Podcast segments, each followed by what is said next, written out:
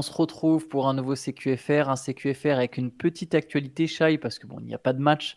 Euh, on espérait qu'il y ait un peu plus de, je sais pas, de, de mouvement, peut-être pas de scandale, on va pas aller jusque-là, mais de, de choses à se mettre sous la dent. Bon, il y a quand même eu un coach qui s'est fait virer euh, c'est hier pas rien. Soir. Mmh. Ouais, c'est, oui, pour le coup, pour lui, c'est pas rien. Effectivement, il a perdu son job. C'est Jacque Vaughn, euh, coach des Brooklyn Nets, qui, qui prend la porte. Et ce que je trouve intéressant, c'est qu'il est remplacé par Kevin Ollie. Ouais. Kevin Ollie, je ne sais pas si tu te souviens, mais il a longtemps été annoncé du côté du Thunder quand il y avait encore Kevin Durant. C'est un ouais. coach très proche de Kevin Durant. Euh, c'est un coach qui a longtemps été perçu comme un ouais, potentiel grand coach. Grand coach N B A, c'est-à-dire il, c'est un, il a gagné quand même le titre universitaire ouais, UConn. UConn. On attendait son passage et au final, ça a mis du temps à venir et c'est seulement maintenant qu'il a sa chance après le renvoi de Jacque Vaughn. Alors, il faudra voir si c'est un, si c'est un intérim ou si euh, ils le mettent en attendant parce qu'il est, il était déjà assistant. Euh, il ouais. faudra voir si c'est de l'intérim pour finir la saison. Parce que il venait saison, d'arriver, euh, je crois, en tant qu'assistant. Ça si fait pas très longtemps, ouais. Mais il euh, faudra voir si c'est euh, s'ils si, si, si, si réfléchissent déjà à quelqu'un qui peut prendre le relais. Parce que Vaughn, malheureusement, enfin, c'est un mec, euh, enfin, c'est un super mec. Hein, Jacque Vaughn, il est euh, ouais. très intéressant. Profil peut-être plus euh, bah, développeur de talent, formateur que coach de star. Après, il a eu des bonnes phases aussi, hein, mais il a récupéré une situation pas évidente. Euh, mais il euh, faudra voir s'ils veulent pas euh, un coach pour le plus long terme et, euh, à partir de la, de la saison prochaine ou si Oli euh, peut faire l'affaire. Ça, là, les, franchement, les dernières semaines, les derniers mois, ça, ça se sentait que l'atmosphère était un peu morose à Brooklyn parce que je pense que tout le monde s'attendait avec la deuxième partie de saison. Enfin, a, après le départ de K D et Kyrie l'année dernière, ils avaient plutôt bien géré. On avait vu l'éclosion de, Ma- de Mikal Bridges. On pouvait se dire, hey, il manque juste une star et cette équipe-là, elle va embêter beaucoup de monde. Et là, elle n'embête pas grand monde, à part peut-être un peu le public qui se met même à, à, à acclamer les Knicks lors de matchs à Brooklyn contre, le, contre les Knicks. Et euh, bah, c'est bon, le, le timing après. Hein, je, ils sont, ils sont pas très très loin du, du, ils sont pas si loin que ça du play-in, mais ils sont dans une phase euh, qu'on va qualifier de moribonde, un peu déprimante. C'est, c'est une des équipes les moins fun à avoir joué, je pense, ces derniers temps. Ouais, clairement, c'est pas l'équipe la plus cool. Après, tu parles de développeurs de talent, euh, pas forcément coach de star. Je vois pas de star à Brooklyn, hein. Je vois plus des jeunes talents à développer, ah oui. mais mais, oui, mais, je par... suis d'accord. mais mais c'est pas tout à fait l'ambition de l'équipe, vu que c'est une équipe qui possède plus ses pics. Alors, elle a mmh. d'autres pics, mais elle a pas la main sur ses sur ses tours de draft. Donc, effectivement, elle a quand même ambition à, à bah, être mieux classée qu'est-ce que l'on est actuellement. Je pense qu'ils sont onzième à l'Est. Ouais, j'ai oublié de vérifier, mais ouais. Voilà, ils ont le play-in qui s'éloigne un peu. Je me demande si le renvoi. Si le timing du renvoi, c'est pas justement pour tester Kevin Ollie. Mmh. Tu vois, pour lui donner, genre, bah tiens, tiens, t'as, t'as trois mois, montre-nous si tu peux, si tu peux, si tu peux rester le coach. Et si jamais Brooklyn venait avoir un électrochoc, parce que ça reste une équipe qui a quand même des bons joueurs, que ce soit Mikal Bridges, mmh. Nick Claxton, Ben Simmons, et cetera. Il y a quand même quelques talents. Si jamais Brooklyn arrive à finir bien la saison, peut-être qu'il, qu'il gagnera sa place sur le banc. Bridges avait l'air bien déprimé ces derniers temps quand même. Hein. Ouais, alors, ouais, il ne fait, fait, fait pas la saison, une saison euh, au niveau espéré. Et, et les Nets eux-mêmes ne font, font, font pas la saison, je pense, que, que beaucoup de gens espéraient. L'Est reste, euh, pff, j'ai, j'ai pas envie de dire faible, parce que ce n'est pas vraiment le terme, mais c'est, c'est beaucoup plus ouvert. Il y a beaucoup plus de place normalement pour, pour jouer ne serait-ce que le play-in. Et les Nets ne sont pas dans une bonne, sont pas dans une bonne dynamique. Donc pourquoi pas Kevin Ollie? Moi, je l'aimais bien à UConn. Je t'avais dit, l'épo- l'époque où ils sont champions, c'est l'époque où j'ai un coloc qui est euh, du Connecticut, qui a été à la fac et qui, est, et, et, et qui était à fond derrière. Donc je m'étais, j'avais bien suivi cette, cette équipe-là avec euh, Shabazz Napier notamment, qui était leur, un peu leur go-to guy. Et Kevin Ollie a, a toujours une très bonne cote et, il a vraiment, et là, il va avoir peut-être sa première vraie chance. Ça va être intéressant de, de suivre ça. Yes, yes, ça fait d'ailleurs le... Jacque Vaughn, comme tu l'as dit, mec très sympa, très classe. Son communiqué aussi est ouais. très très classe. Il est toujours, en fait, en toutes circonstances, il reste très classe. Il cherche, c'est, il cherche jamais d'excuses. Et bien c'est, c'est l'antidote Rivers sur ce point. Il, ch- il se cherche jamais d'excuses. Euh, chapeau à lui. J'espère qu'il aura l'occasion de retrouver un staff au moins en tant qu'assistant. Oui, je pense, c'est sûr et euh, certain. Peut-être plus amené à être assistant. Et ouais, il y a moyen que voilà, que ce soit un, un coach prisé pour pour compléter des staffs. Ouais. Autre info mineure, mais info quand même un peu moins important forcément qu'un renvoi, c'est quand même une prolongation de contrat du côté des Minnesota Timberwolves. C'est Mike Conley qui prolonge pour deux ans et vingt et un millions de dollars. Bon, voilà, c'est, ça lui permet de, de lui sécuriser un peu plus longtemps. Euh, il allait être free agent en fait. Et donc là, il va, voilà, il va récupérer, il va être sous contrat jusqu'à ses trente-neuf ans et vingt et un millions de dollars, dix millions l'année, ça me semble... Ça me semble très, très honnête. C'est un super move. Enfin, c'est un très joli coup. Euh, Tu te, tu, donc c'est, c'est en dessous de dix pour cent du cap. C'est, il, pendant deux ans, ils ont leur euh, tout le cinq majeur qui est, qui est sous contrat. Alors Rudy a une player option euh, à un moment, mais sinon ils sont là, il y a aucun souci pour le, il y a pas de stress pour le pour les, les joueurs euh, du, du noyau dur actuel. Donc ça c'est bien entre les Edwards, euh, Kat et, et, et Rudy, plus Mike Conley. Qui a, on a, c'est vrai qu'on en a pas beaucoup parlé de Conley. On en a beaucoup insisté sur l'impact défensif de, de Rudy Gobert, sur Edwards qui monte en puissance, Kat qui fait une très bonne saison. Conley c'est un peu le régulateur. C'est un mec, c'est un vrai leader très positif. Pas ouais. gros gueulard et tout, c'est un mec qui a jamais pris de faute technique hein, en N B A. Donc c'est pas le mec qui va aller pourrir un arbitre ou, ou un adversaire pour remotiver tout le monde. C'est, c'est un super leader euh, très apprécié, le genre de mec qui gagne toujours le, tu sais, le community award euh, du, du mec le plus clean, euh, le plus le plus sympa en gros en N B A, le meilleur coéquipier. Et euh, je trouve que c'est c'est vraiment c'est un bon signe pour les Wolves. Euh, le cinq majeur va coûter cent cinquante-huit millions de dollars l'année prochaine, donc c'est c'est pas rien. On savait, hein, on avait vu avec les prolongations des, des uns. Il y a déjà autres, la mais... prolongation de McDaniel, c'est ça ? Voilà, et ça fera cent cinquante-huit millions. Donc c'est beaucoup, mais okay. c'est, donc, il, au, au moins, il n'y a pas d'interrogation. On sait à peu près avec qui ils vont partir à la guerre, euh, si, à, à, sauf euh, gros fiasco en play-off euh, ou d'ici la fin de la régulière, et où ils vont peut-être changer les plans, mais je ne crois pas. Là, je pense qu'ils sont on-board avec ce roster-là, avec Conley comme vétéran leader, et ça, c'est super. Et j'avais noté une stat, euh, alors on, encore une fois, les stats tordues dans tous les sens pour montrer l'impact d'un joueur, ça vaut ce que ça vaut, mais... Il euh, n'y a que deux joueurs en N B A cette saison qui sont à au moins cinq passes, quarante pour cent à trois points et quatre-vingt-dix pour cent sur la ligne, Steph, Cu- Steph Curry ah, okay. et Mike Conley. Donc et c'est nice. Pas, évidemment pas le même impact et la même charge de responsabilité pour Mike Conley, mais bon, ça montre que même en tant que vétéran, alors c'est plus le joueur euh, borderline all-star qu'il avait été pendant des années avant de finalement... Euh, il l'avait bien été finalement. Il me semble. Ouais, je il, a fini à, il a fini à dix, enfin, il a dix points et six passes de moyenne, mais c'est vrai qu'il apporte, euh, il apporte quelque chose, il cadre le vestiaire, ouais. euh, ça donne un joueur propre. Et oui, il a été All-Star une fois. Voilà, et je, parce que pendant des années. Avec on disait, Utah euh, finalement. Ouais. C'est ça le plus fou. Pendant des années, on se disait qui est le joueur, le, qui est le meilleur joueur à ne jamais avoir été All-Star. La réponse c'était quasiment toujours euh, Mike Conley, donc euh, il l'a, il l'a finalement été. Et même là, à cet âge-là, avec un peu moins de, il est moins fort qu'à son prime à Memphis par exemple, euh, ou à Utah où il était très bon aussi. Mais ça reste un. Là, dans cette équipe-là, qui, bah, avec un leader jeune, Anthony Edwards reste jeune hein, dans tous les sens du terme. Voilà. et, et, et ben, c'est bien d'avoir un mec comme ça. Et, et, et pour les Wolves, euh, surtout, imagine, ils font une belle campagne de playoff et récupèrent euh, le même effectif euh, avec plus d'expérience. Écoute, je trouve que c'est un bon move, moi. Ouais, non, je, je partage. Puis, euh, franchement, pour le prix, dix millions la saison, c'est. C'est vraiment pas grand-chose maintenant dans le cap bah actuel. Oui, ouais, c'est ça. Donc je trouve aussi que c'est un bon move.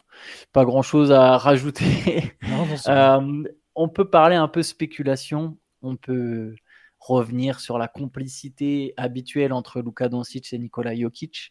Euh, les deux, deux grands amis, hein, pour le coup, euh, ils sont vraiment amis proches. Mm. Euh, leur complicité, on la connaît, mais là, on l'a vraiment pendant le week-end. Ça, ça a été mis en avant. Au point où il y a quand même un journaliste serbe qui a fini par demander à, à Jokic s'ils allaient jouer ensemble. Sa réponse est intéressante parce qu'il a quand même répondu très cash. Il y a des mecs, généralement, ils bottent un peu en touche, tu vois. Et il a, alors, je ne sais pas si c'est parce que c'était un journaliste serbe, mais il a dit « Ouais, non, moi, je me sens bien à Denver, mais si Luka, il en a marre d'être à Dallas, il peut venir. » Tu sais que c'est un scénario que j'ai déjà vendu plusieurs fois. Oui. Je, je suis pas intimement convaincu parce que ce serait exagéré, mais j'ai un feeling. Comme quoi ça va finir par arriver, moi, un jour en N B A. Je, en fait, je ne suis pas persuadé que Luka Doncic reste toute sa carrière à Dallas. Je sais que c'est un peu le truc, on se dit, bah tiens, il était après Dirk, tu vois, il va faire comme Nowitzki. Moi, je ne suis pas convaincu du tout. Vu la tournure qu'on... Le fait ouais, que... Vu la manière dont les Mavs sont développés. Ouais, le, fait que Ma... le fait que Cuban ait vendu ses parts, bon, il est toujours président, hein.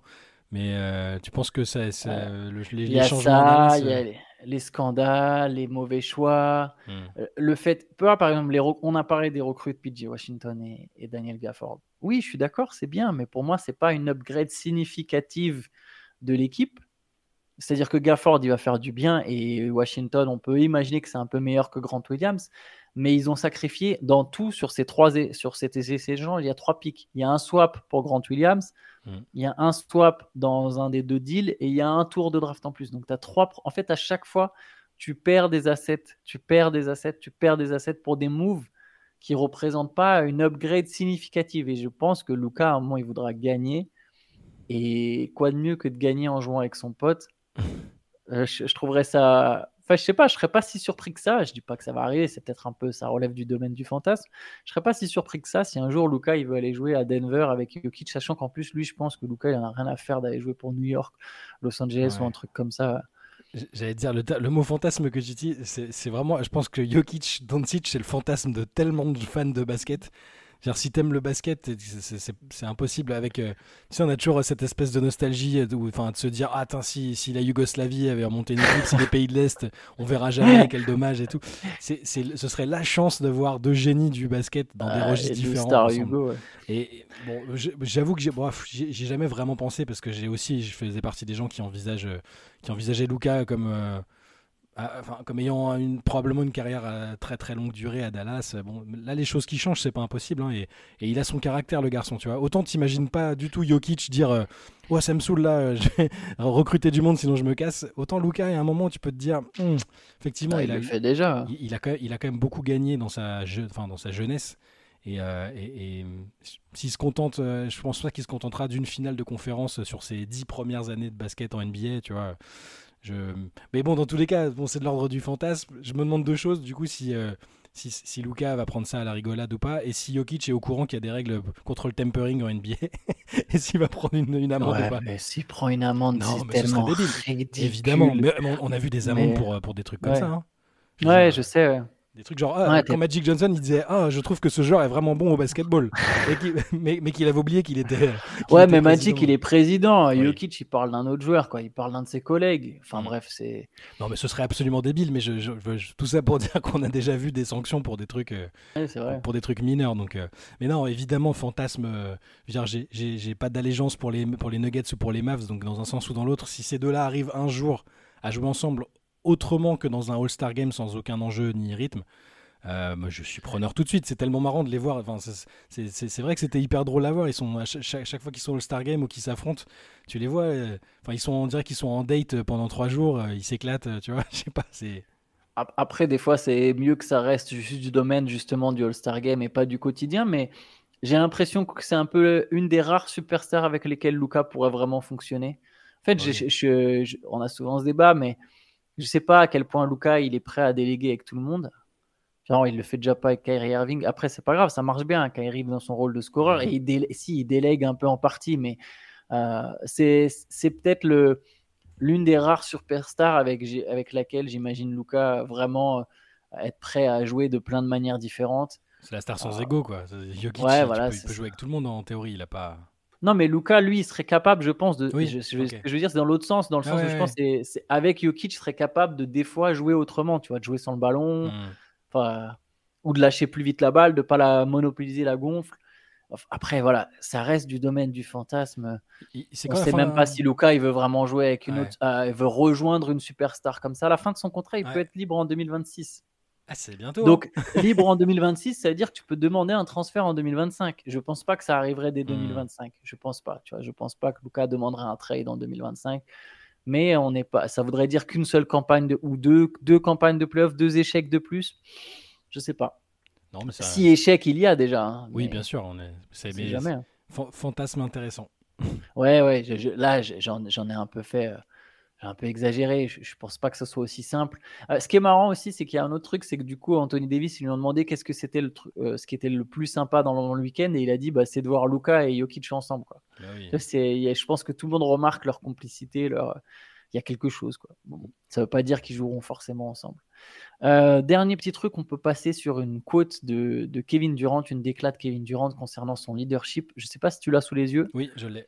Allez, bah, je te je laisse. Parce que c'est une question qui nous intéresse, qui nous a toujours beaucoup intéressé, cette, euh, cette problématique de l'identité de Kevin Durant, ce que lui recherche, cette espèce de quête qu'il n'a jamais vraiment accomplie. Euh, en étant, enfin, c'est un des meilleurs joueurs de tous les temps, il n'y a aucun souci, ça aurait dû être même un, un plus grand joueur encore, euh, vu le talent qu'il a. Mais cette quête d'identité, on en a souvent parlé en, entre nous. Et c'est, donc dès qu'il y a une décla qui est un peu dans le sens euh, où il se livre un peu, où il essaie d'expliquer des trucs, même si ça va parfois à contre-pied de ce qu'il a pu dire euh, six mois avant, c'est toujours le truc, mais euh, c'est, je trouve ça intéressant. Donc là, c'était dans, alors, c'était dans son média, dans Boardroom, avec euh, euh, son manager slash agent slash je sais pas trop quoi, Rich Kleiman, qui gère un peu tous ouais. ses intérêts, euh, qui gère son business, et euh, Kleiman lui dit en gros, mais euh, pourquoi est-ce que tu penses que les gens euh, te considèrent pas comme un leader ? Parce que c'est, c'est vrai, euh, où, peu importe où il est passé, on l'a jamais identifié comme le leader, l'alpha dog, euh, tu vois, même à O K C c'était partagé avec Westbrook, un peu à, bon, Harden était encore euh, était encore jeune, mais enfin, et, et, et après à, bah, à Golden State c'était l'équipe de, de Steph Curry, à Brooklyn c'était censé être le leader, mais on a presque plus parlé de Kyrie, et lui a un peu refusé le côté leader en disant non non, mais tout ce qui s'y passe, le changement de coach, c'est pas moi, euh, tu mmh. vois, donc il a un peu euh, il y a toujours ça. Et à Phoenix, bah, c'est, tout le monde considère que c'est l'équipe de Devin Booker aussi, parce qu'il était là avant. Donc il y a cette question-là, et, et, et donc à cette, à cette question-là de, de Kleiman, il répond euh, « Parce que je ne suis pas aussi charismatique que mes pairs, ma personnalité ne convient pas à la télévision. Les histoires que l'on raconte ici, donc euh, ici dans, le, dans, le, dans l'émission dans Boardroom, où ils sont un peu plus, euh, où ils, mm. je pense qu'ils s'estiment un peu plus libres, ne sont pas racontées dans les médias. Euh, il faut vendre ce que tu fais et je ne le fais pas assez. » J'ai pas l'impression d'en avoir besoin ou d'avoir besoin que les gens disent que je suis un leader, mais je ne veux pas non plus que les gens disent que je n'en suis pas un.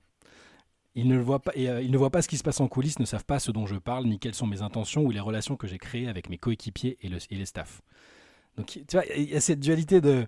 C'était comme à l'époque où, il, où on se disait est-ce que c'est le numéro un ou pas, et, et mmh. on, lui il disait non, je m'en fous, je suis juste un joueur de basket, et à côté il disait ah mais quand même, euh, putain, je suis pas respecté, on me considère pas comme le numéro un. Là c'est un peu pareil, c'est genre euh, bah, il dit je m'en fous qu'on me considère pas comme un leader, les gens voient pas ce qui se passe vraiment, et en même temps il dit mais je peux pas non plus les laisser dire que j'en suis pas un, ça m'affecte. Il a une, il y a une espèce de dualité chez K D depuis le début de sa carrière, c'est, c'est, assez, euh, c'est assez intéressant je trouve. Ouais, je, je partage, bah, c'est clair, c'est, c'est personnalités contradictoires.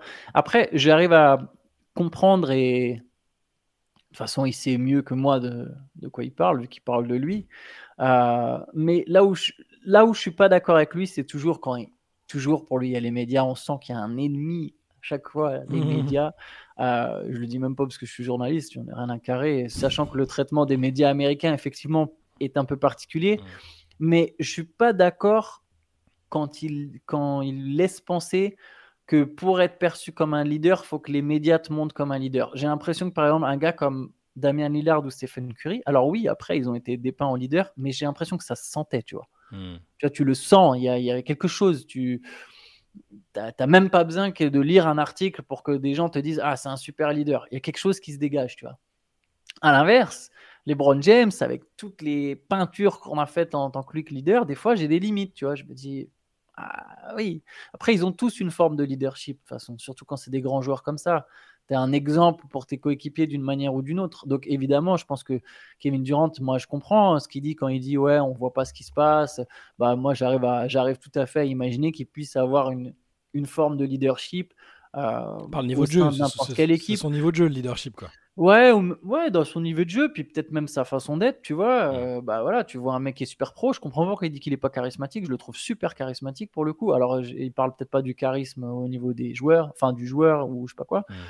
Mais, mais, mais bon, c'est, c'est, du, c'est du Kevin Durant. Je pense qu'il parle du côté engageant vers les médias et même les gens ouais. en général, parce que, tu vois, le- LeBron, il est charismatique parce que... Il...